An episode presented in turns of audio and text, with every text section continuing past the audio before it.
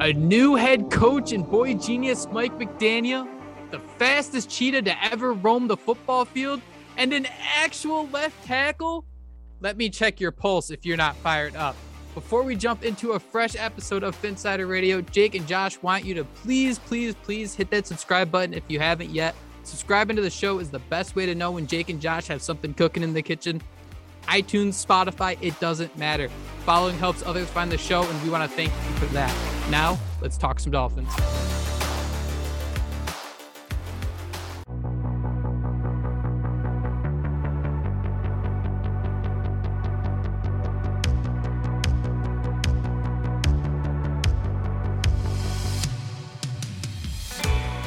Welcome back to Phinsider Radio, where class is in session. Summer school is running down, but we are not done just yet. Thank you all so much for letting us be part of your day. Today is all about Chapter 7, all them rookies. But before we get into that and everything else we want to talk about today, Madden rankings maybe, I need to bring in my co host, Joshua Houtz. Josh, first and foremost, how the hell is Melvin Ingram rated higher than Emmanuel Ogbah and Madden? What is this? What, are, what is happening here? I, I, have no idea. And people get mad at me like I'm the one that made the rankings. I have no idea, man. It's just funny because in the beta, he was like a 68. And I think I posted that and people were like, How can Melvin Ingram only be a 68? That's crazy. And I was like, dude, it's just a placeholder. Never did I think he'd be the Dolphins' highest rated pass rusher. So um, I, I don't know. I have no answer for that. None whatsoever. Yeah, I think it's important to keep in mind here uh, when it comes to something like Madden. It's a lot like the Pro Bowl in the sense of yes, they don't they, matter. yeah, you you really you that that's the Spark Notes version. It does not matter. Um, and I think we we're gonna do a full episode where we kind of chat about the depth chart, chat about what Madden thinks about Miami's depth chart, and hey, I think we're gonna give away a copy of Madden, so stay tuned for that in a maybe an episode or two. Uh, but but it's like the Pro Bowl, Josh, in the sense of I think it's like maybe 70% how talented you are and 30% name recognition. I, th- I think that's really important when you talk about a game like Madden. I think Amari Cooper being a 90 is a perfect point to that. Everyone knows, uh, you know, the the whole spiel around Melvin Ingram is how important he was to that Chiefs run last year. You know, you kind of ignore what he did in Pittsburgh, but hey, I, I get it based on the name recognition, but but a little disrespectful to Ogbah, if you ask me. Yeah, and I mean we can go down the list. There were a couple that were disrespectful. I know Jevon Holland being rated 83, Jaelan Phillips was like a 76. So uh, as Dolphin fans, you know there are plenty for us to sit here and nitpick, and um, everyone likes to say, you know, even Tyreek Hill saws overall drop a little bit. So it, it just must, must be something with that Dolphins team. Once you get on the Dolphins, you know your rating takes a little bit of a hit. But um, Madden aside, Jake, how are you doing? Because I finally got the baby to sleep, and I shit you not, dude. We were getting ready to come on here. I sent you the invite, and I saw the UPS guy coming up to the to the doorbell, and I'm like, oh no! And of course you rang it, but she slept right through it. So I'm doing good, man. Wish the season would be here, but how the hell have you been? It's 90 degrees. I'm gonna spend the rest of my night later on on a boat. It is officially officially kind of the start of you know the the training camp season as rookies reported to camp. And that's why we thought chapter 7 of the nursery book club i thought it'd be important. And i think you're the one who actually you know decided that it'd be important to throw all the rookies into one podcast. We promise not to keep you guys too long. But before we get into you know miami's four draft picks and then a I think like 13 undrafted free agents we're going to try to touch on. I, I want to recommend that, hey, this is the time of year where you want to be a step ahead, whether it's in fantasy, whether you have a lot of friends who are Dolphin fans and you want to sound a little more knowledgeable than them take take a couple days off and, and come to our summer school where we had chapter one we really broke down chase edmonds and what he can do to the offense chapter two Jaelan phillips chapter three cedric wilson chapter four noah igbinoghene chapter five hunter long and chapter six jason sanders so if you haven't checked out those episodes yet i highly highly recommend it because you'll find some interesting nuggets in there but josh let's get into it. Chapter seven, all them rookies. I think it's important that we start, you know, with Miami's first pick, Tyreek Hill. No, I'm just kidding. We already did that. But now his their first overall pick, Channing Tindall, Josh. So we've had a couple months to stew on this and, and him, you know, kind of be part of what's happening with Miami. So so how do you feel about this pick and how do you feel about Tindall's impact going into his rookie season?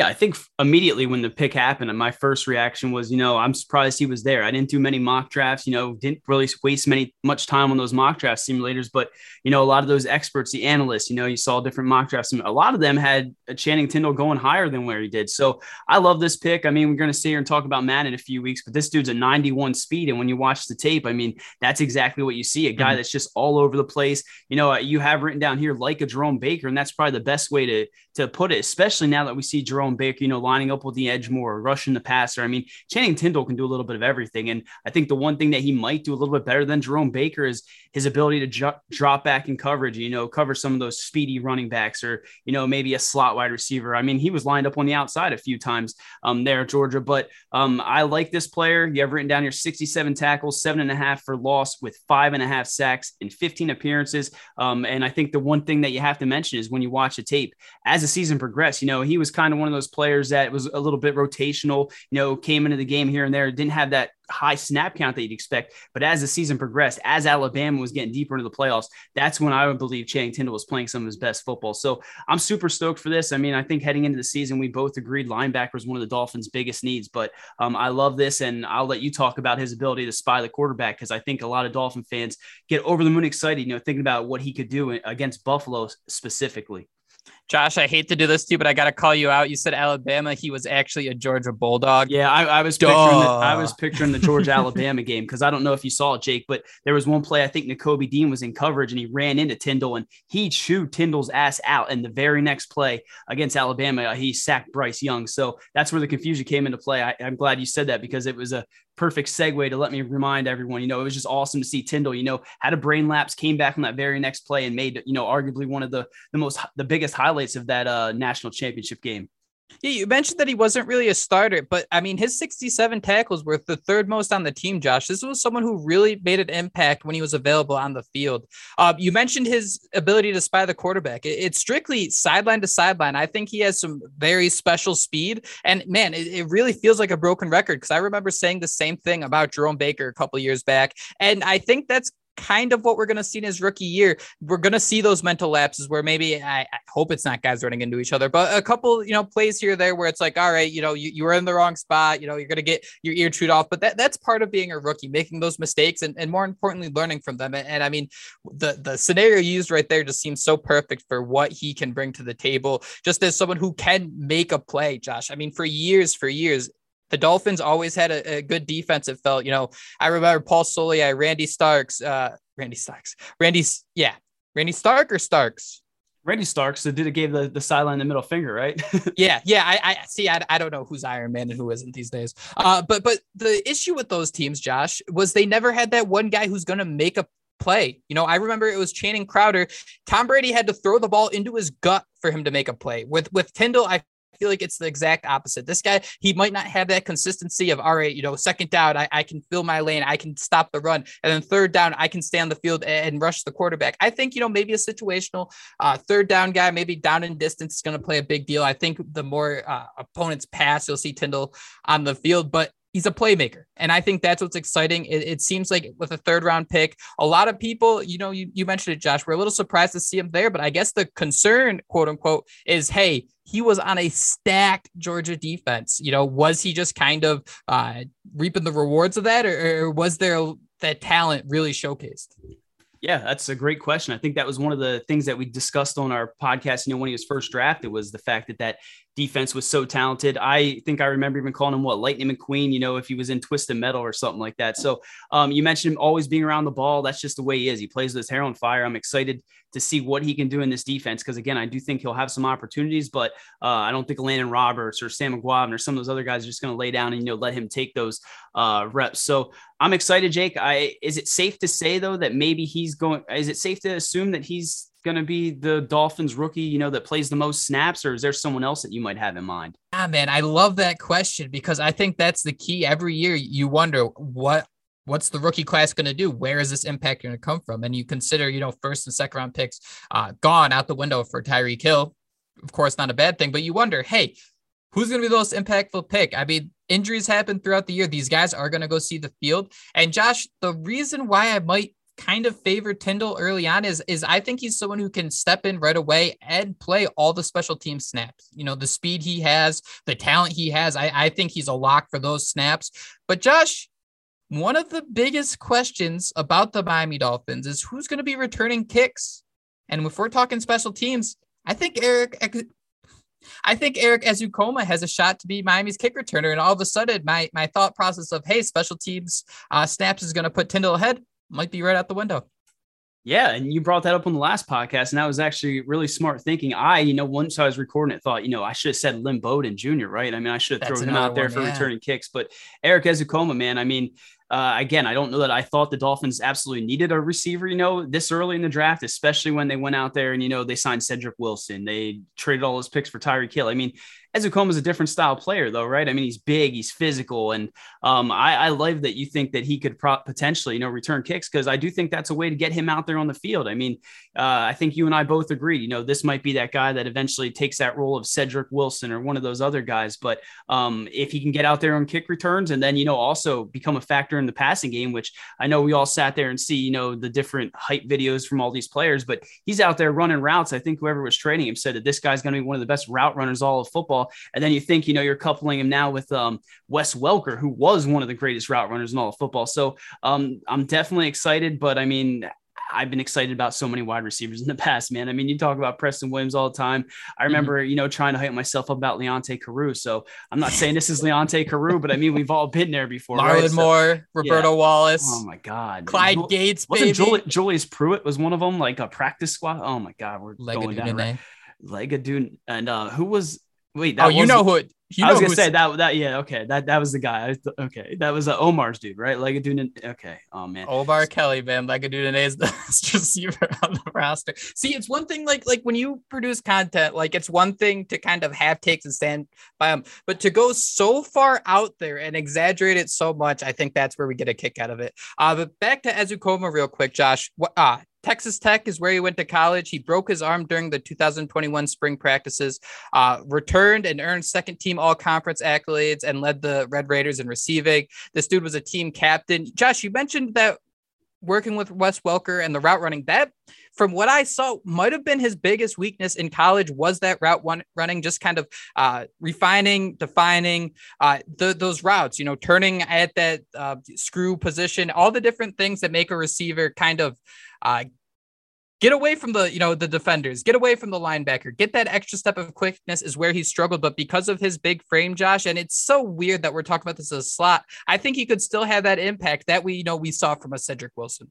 Yeah, another thing I want to make sure I touch on is uh, the way Texas Tech used him. I mean, you saw him doing a lot of that pre-snap, you know, some of those misdirections and jet sweep type action, you know, early on be- prior to the snap. So, I mean, this is a guy who I wrote down, you know, he's a playmaker with the ball in the hands. You see him bullying people, but I don't want people to get confused with that being uh, Deebo Samuel or anything like that. But I mean, mm-hmm. the way they use him at Texas Tech, you know, it almost felt the same way the Dolphins use Jaylen Waddle or, you know, the way that Kansas City, when you watch tape, kind of use Tyreek Hill with a lot of that pre snap stuff. So, um, again, I just picture Mike McDaniel, you know, sitting there, just this happiest little kid who just stole his mom's card, uh, credit card to buy uh, the Madden Ultimate Team. And he's just trying to figure out a way he's going to utilize all these guys. So um, I hate saying sky's the limit, Jake, but I do think, you know, sky's the limit. And Ezukanma, it could be one of those receivers, you know, that Dolphin fans are super, you know, he he's could be one of the, the NFL's, I'm not going to say next great receivers. I'm, I'm just going to fade off. Uh, I'll figure something out. Josh, you mentioned his ability in the running game. 10 uh, rushes, 138 yards, two rushing touchdowns. And that's kind of what makes you excited, right? The Mike McDaniel offense isn't, it's kind of weird, Josh. We're talking about this guy lining up as a slot receiver, but those are where the mismatches are. You're used to the slot uh, cornerback being that quick twitch type of guy. This is the exact opposite in Ezukanma, someone who can kind of just body him out of the way, maybe flick him away, uh, just completely out of the play. Uh, also, Josh, I don't know if we mentioned this, uh, was first team All Big 12 last season and with his six touchdowns. That's the most since Michael Crabtree in 2008. And in a weird way, Josh, I kind of see those play styles being similar, even though Michael Crabtree back then was a boundary receiver, right? But I just think how the game's developed and, and the you know the swinging back and forth of the chess match of trying to exploit weaknesses. I, I think you could see Crabtree kind of playing that same role if this was you know 15 years later that we're talking about it. Yeah, and uh, you brought up Crabtree. I uh, definitely had a Photoshop. I think of him in a Dolphins uniform, probably when he was coming out in the draft. Same, I, I, pulled up a quick a quick quote. Um, he says, "I'm a versatile guy. I feel like I can fit in right where Jaylen Waddle, the way he can take the ball out of the backfield as well as a deep threat down the field, but also just a versatile guy with rack ability and yak ability yards after contact and run after the catch. You can put me anywhere on the field, and I feel like I can help the team in any situation. He did say a lot of his contact with the Dolphins went through Wes Welker, and we have to make sure we know Jake at the combine, or was it one of the meetings? Yeah, throughout the pro- at the combine, he was given that Dolphins hat, and I think you and I both uh, went spin zone and said that was why Chris Grier wasn't wearing a hat that day. So um, yep. hearing that versatile thing, I mean, I wish I pulled it up sooner because that's, I mean, everything you want to hear, right? I mean, crazy. I wouldn't say that, you know, we can expect him to come out there and be a starter, but I think it's going to be fun to watch the impact. You know, maybe 25 to 30% of the team snaps this year. I think he'll be a really exciting player and someone you just kind of see him line up on the field. And I think your eyes will kind of go to him, kind of like DeVante Parker for a few years, just in the sense of, you know, you you know the Jarvis Landry style, you knew the Kenny Stills style, but but just DeVante Parker, they tried to move him around and, and be that difference maker. And I'm excited to see what Ezukanma can do there. Josh, outside of the third, four, third round pick, the fourth round pick, two seventh round picks. And, you know, we're going to say some good things, but it's important to note here as we get into training camp, players are going to make plays, but it's important to remember these players were drafted where they're drafted for a specific reason. So Cameron Goode, Josh linebacker from California, nine tackles for a loss, seven and a half sacks.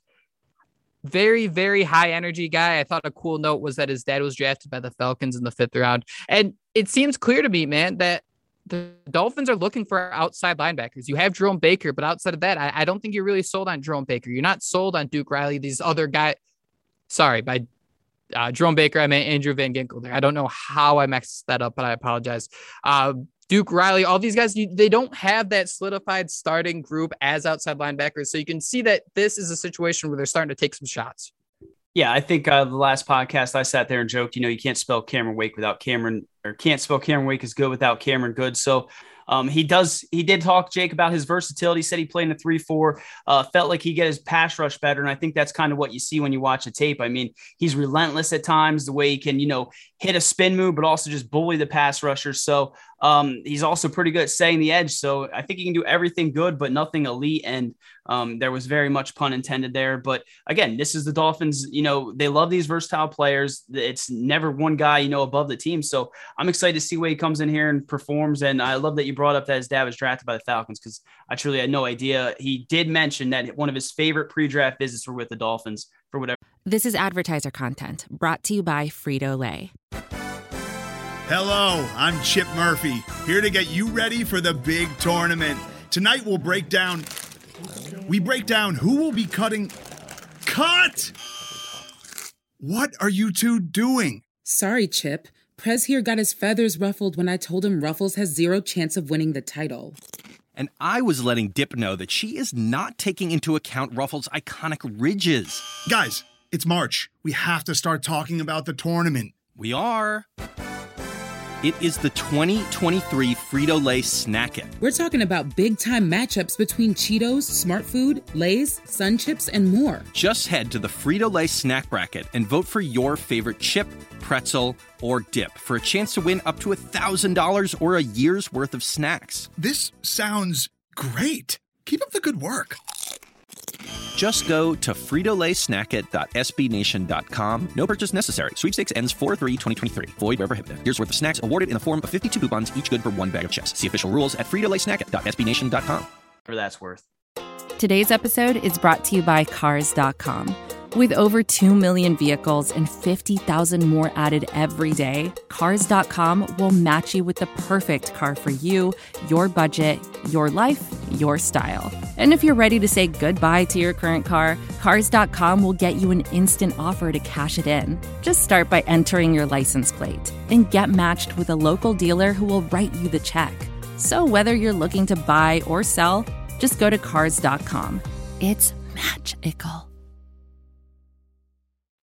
And so I think the weakness with him uh, is the difference between playing in a 4 3 to 3 4. When you're a 3 4 outside linebacker, you kind of got to set the edge. You got to be a little bit of a bigger body. Uh, good in terms of his, uh, you know, body. It, it's more in terms of NFL athlete average. I'm not trying to say he's he's bigger, stronger, faster than us 10 times over, but but in terms of NFL level, he's about average. So you're hoping that high energy can be the difference maker, cough cough Cameron Wake, what a great comparison. Uh, definitely not saying he's going to have that career, but that's where the weakness is. I think if the Dolphins can incorporate him to be that 4 3, maybe defensive end, more likely, where he's someone who they're more focused on him getting to the passer instead of maybe being washed out by a tackler or guard on a run play. I think that's where we could see him. But Josh, to me, this this kind of looks like a practice squad player who might get some opportunities if if you know a couple injuries, which you know are, are likely bound to happen, sadly. Yeah, unless he goes out there and you know just sets the world on fire in camp. I mean, you mentioned that he's not the next Cam Wake, but you're not saying he's not not the next Cam Wake, right? So there's there's a chance, right? Um, speaking of speaking of practice squad players, Jake, maybe I'm you know already jumping the gun here, but that's kind of where I see this next guy falling. The yep. Dolphins did draft a quarterback. I think. You know, I don't want to say we're surprised. I think we all kind of thought that, you know, it's smart football to draft a quarterback every year. It was one of my biggest issues with the Dolphins when they went through Tannehill, right? They brought in what? Mm-hmm. Brandon Doughty was the only competition. So uh, Got to remind everybody that he's 25 years old, started 10 games last year.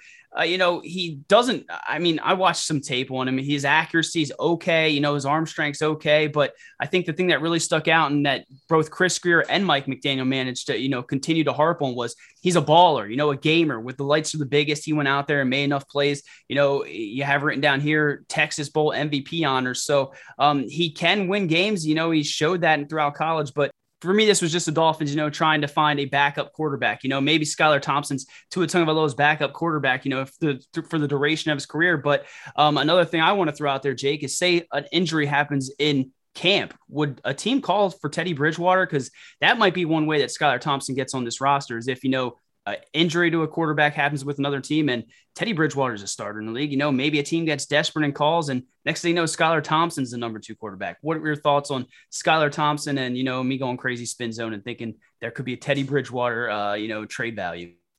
That, that's interesting, Josh. I guess my only concern, I think it was reported today, which, which I think it's weird because I think all this has been going on for maybe even close to a year. Uh, Jimmy G, I guess uh, the 49ers are allowing his agents to kind of put together a deal elsewhere. So I think he might be the first to go. But but that's an interesting point, Josh. And you mentioned the accuracy. You you mentioned his ability to pass the football, 12 touchdowns to four interceptions. And as a backup quarterback, I think that's all you can ask for, right? He's not someone who's going to go out there and, and, make some silly mistakes.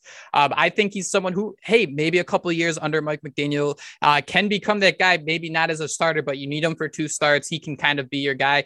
Uh, the way the way you described him, man, I kind of felt that Jimmy G in San Francisco field, just someone you can kind of set up plays for him. He doesn't have to throw it into these, you know, very tight windows, and he can just kind of let the let the offense, you know, kind of roll and just him put it on autopilot. I, I don't hate the pick, but again, I thought maybe the Dolphins. I think Carson Strong might have still been on the board, and some of those other guys. So I don't know if he was my favorite quarterback at the time, but I I can't say I hate this pick. So that wraps it up four draft picks, not a lot to go through. And and before we get into the undrafted guys, Josh, I, I do want to make a couple notes here because I think the practice squad is so so important.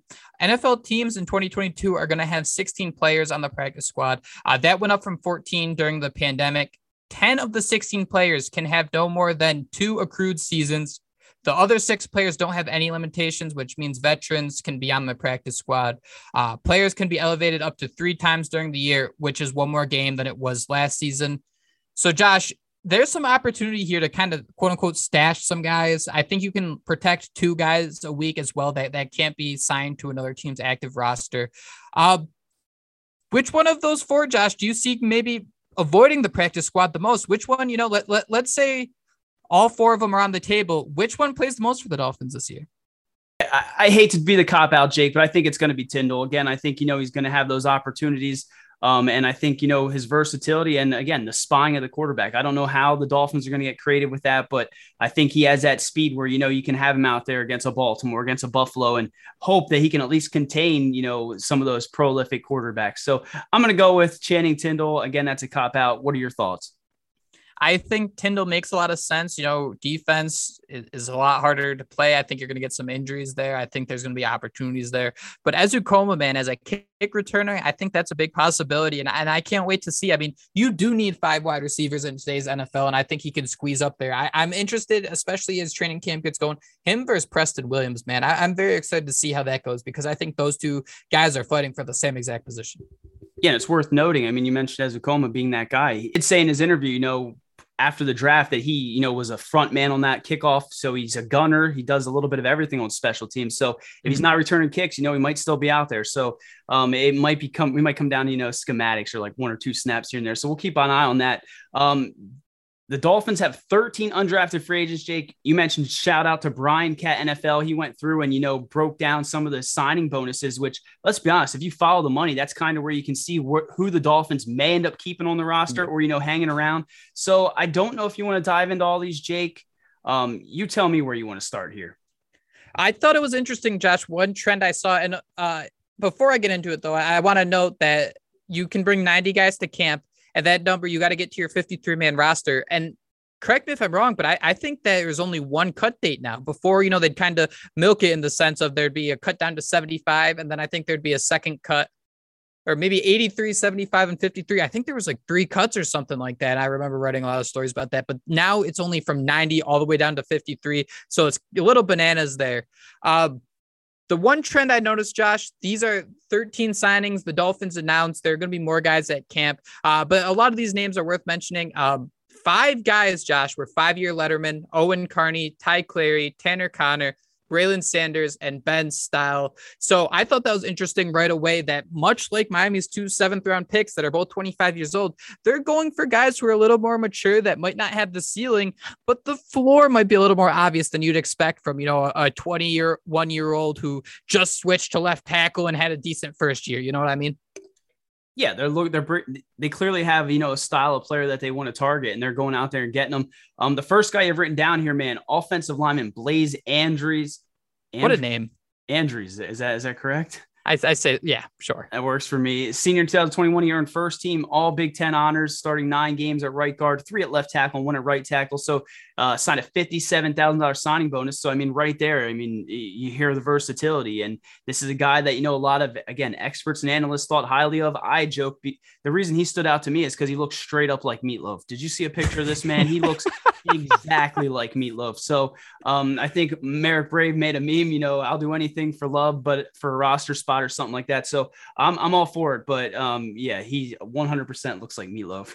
you mentioned his $53,000 signing bonus. And just for a little bit of a comparison, Brian noted that the biggest signing bonus he remembered was Robert Jones last year. He got $100,000 as a bonus and he made the team as a guard. The biggest signing bonus the uh, the Dolphins gave out this year: offensive lineman Kellen Diesch, a two-year starter at Arizona State after spending four years at Texas A&M, hundred and forty thousand dollars, Josh, in that signing bonus. And I think it's clear, man, they're they're still looking for those interior linemen, those guys who can kind of step in and be a guard right away. That's kind of what I'm picking up here. Out of the 13 players, three offensive linemen, two cornerback, two defensive linemen. Josh, let, us kind of keep jumping through these. Uh, another big signing bonus Kader, wow, Kohou. I I don't know. That name's badass as hell. Darth Kader. Let's do this. Man. Darth Darth Kader. God, oh my god. I we were struggling pronouncing his last name. So Darth. So he was named the Lone Star Conference Defensive Back of the Year as a senior in 2021. $130,000, Josh, as a signing bonus. Man, that kind of sticks out to me right there that the team is kind of snooping around some cornerbacks. You know what Josh Boyer does in developing that secondary. I'm a little excited to see this, especially you kind of consider what happened with Nick Needham. It's a little concerning for someone like Noah Igbinoghene, but hey, sign me up, man. Darth Kader, let, let, let's send it in. Yeah, let's send it in. You mentioned Diesch. I mean, he was one of my favorite. Uh, you know, I did in my film breakdown or way too early look. He and Zaquandre White were my two, you know, acorns that stuck up most. So I may as well sit here and talk about Zaquandre White. As a senior in 2021, he played 12 games with six starts, totaling 88 carries for 583 yards. That was 6.6 yards per carry and two touchdowns. He also cost 19 he also caught 19 passes. And our good friend Rob Profit, huge South Carolina fan, you know, talked about how this guy will do anything to, you know, make the football team. You know, it sounds like he's a player that you want in your locker room. Again, I don't know what type of role he'll have this year. We know the Dolphins have a loaded running back room, but Zaquandre White's a guy that I think that he's going to stick around. And whether that's on the practice squad, he might even beat out Doak. So uh, I had to make sure I threw him out there. And Kellen Diesch, I mean, that's another one, man. Uh, you mentioned him. I absolutely adore him. Uh, what are your thoughts on safety Verone McKinley? I mean, he's a guy, three year starter at Oregon, first team All American, all Pac 12 honors, and he signed an $85,000 signing bonus. And most importantly, he's also Jevon Holland's best there friend. So now we got them two ducks. Um, what were your thoughts on him?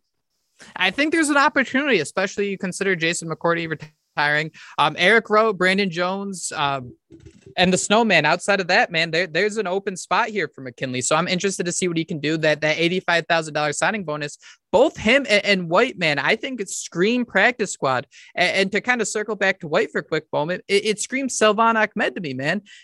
People get hurt. I, I, don't know how many times I said that. I'm sorry, but but I could see like a, a Chase Edmonds, you know, missing a couple weeks here there. It might coincide with Sony Michel missing a week or two. All of a sudden, White hops up and, and, you know has 10 carries for 50 yards or something like that. So so I'm interested. Those two guys, uh, McKinley and, and White, I could see really being guys who maybe week two or three of the preseason kind of, you know, step out a little bit. And all of a sudden we see them on the practice squad and maybe even a little bit of excitement come a Sunday morning when they're announced uh, as, you know, call ups.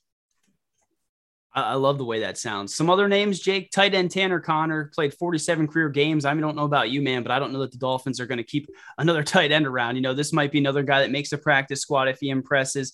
Um, and then one thing that really, you know, I kind of caught me off guard. I saw someone saying about how Thomas Morstead this season has to earn his roster spot, you know, battling camp. I didn't even realize the Dolphins signed a punter. So mm-hmm. Tommy Heather Heatherly, is that his name? Heatherly? Yeah earned first team All Conference USA honors, uh, seven, punted 73 times. Do you think there's any chance the Dolphins keep Heatherly over, you know, Thomas Morstead, who literally reached out to the Dolphins, is literally, you know, one of the best punters in the entire universe? Do we really think that they're going to keep this undrafted acorn over him?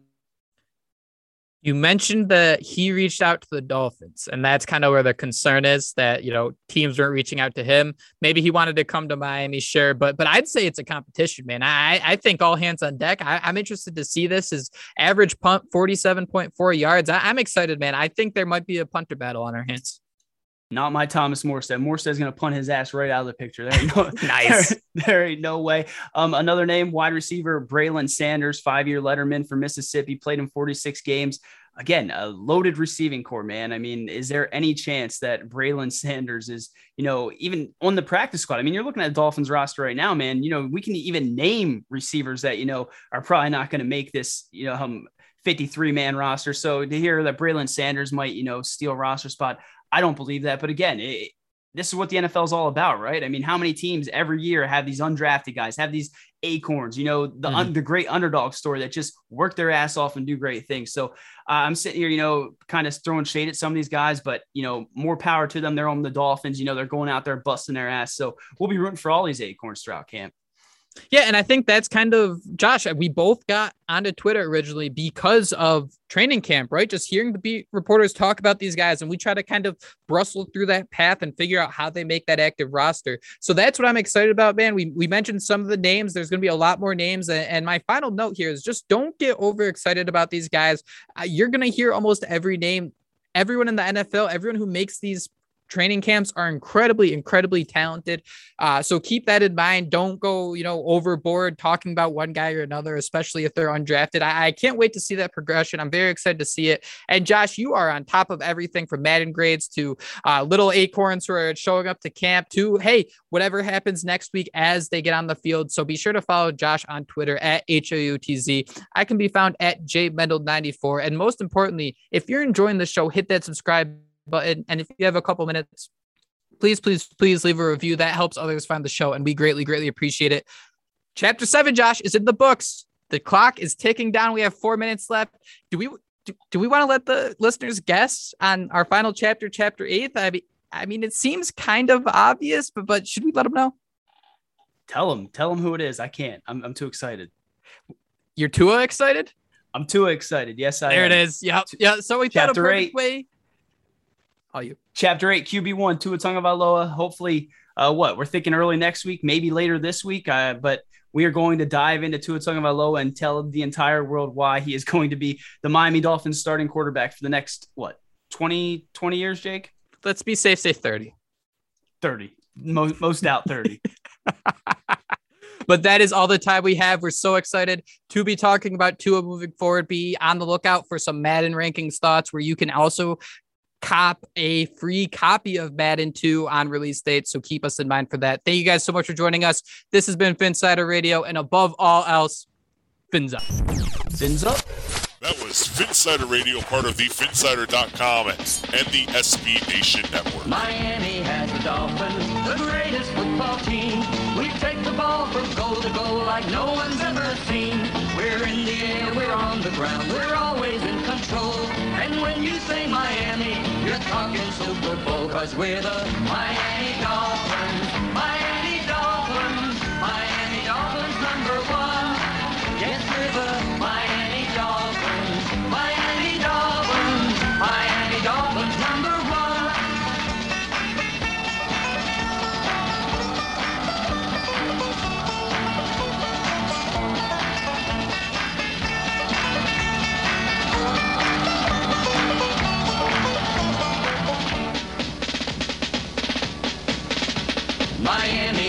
Miami dolphin, the greatest football team. We take the ball from goal to goal like no one's ever seen. We're in the air, we're on the ground, we're always in control. And when you say Miami, you're talking Super Bowl, cause we're the Miami Dolphins. Miami Dolphins, Miami Dolphins number one. Yes, we're the Miami